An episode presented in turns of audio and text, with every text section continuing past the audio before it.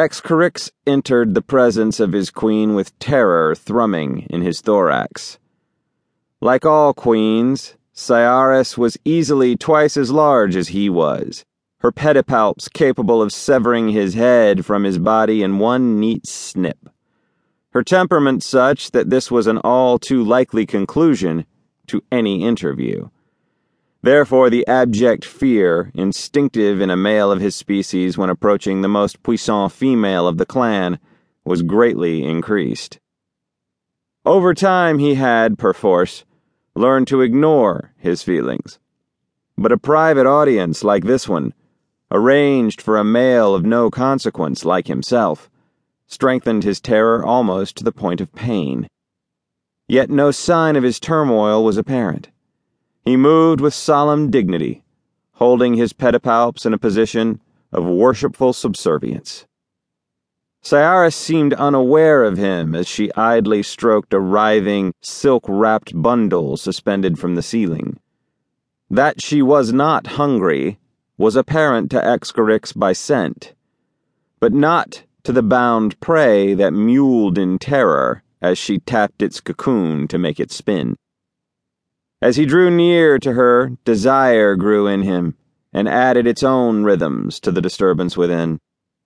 So beautiful, he thought, as the power of her pheromones began to work on him. It was not merely the influence of her scent that made him find her ravishing.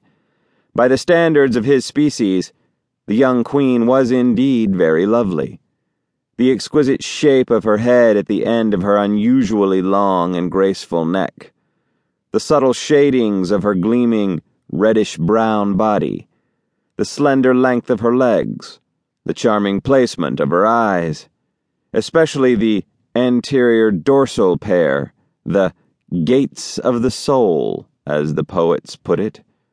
All this made her a bewitching sight. At this point, he would have found it very difficult to withdraw from her presence, even if he were actively threatened. She wants me, he realized in dawning joy, and felt distant surprise. For he knew that she had been trained by her mother queen to have great control over the passion inducing secretions. The release of these particular pheromones implied permission to approach the queen and receive one of the highest honors a male could achieve. The simple privilege of mating with a female so beautiful was worth aspiring to. But to deposit his seed with the Queen. He had plans and hopes, of course he did, but there was no reason at this juncture for her to anticipate and agree to them. Even in his own somewhat arrogant estimation, he had not earned such an honor. And yet, by his own unmistakable reaction, she was deliberately arousing him. Excorix struggled to maintain his impassive appearance even as her scent caused his throat sac to swell with sperm. He struggled to resist the urge to stroke her slender body and to spin silk around her delicate limbs.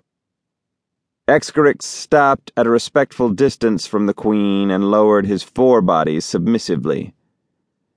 After a few more spins of her bundled prey, she turned her gleaming eyes upon him. Yes? She asked in a voice both musical and indifferent. Excorix rose to a speaking position. It has begun, my queen, he said, noting with dismay the lustful depth of his voice. The queen's chelicerae adopted a position of pleased amusement. Our forces are, he said his voice trailing off helplessly. He struggled to maintain his focus, to dispense his message with appropriate dignity. Come closer, Cyaris purred.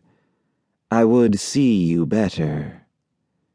He approached, embarrassed to hear his breath hissing audibly. Inhibition slipped away like an illusion. Without her permission, he reached forward and stroked the delicate down on one of her legs. She made a pleased, sighing sound. Closer, she invited.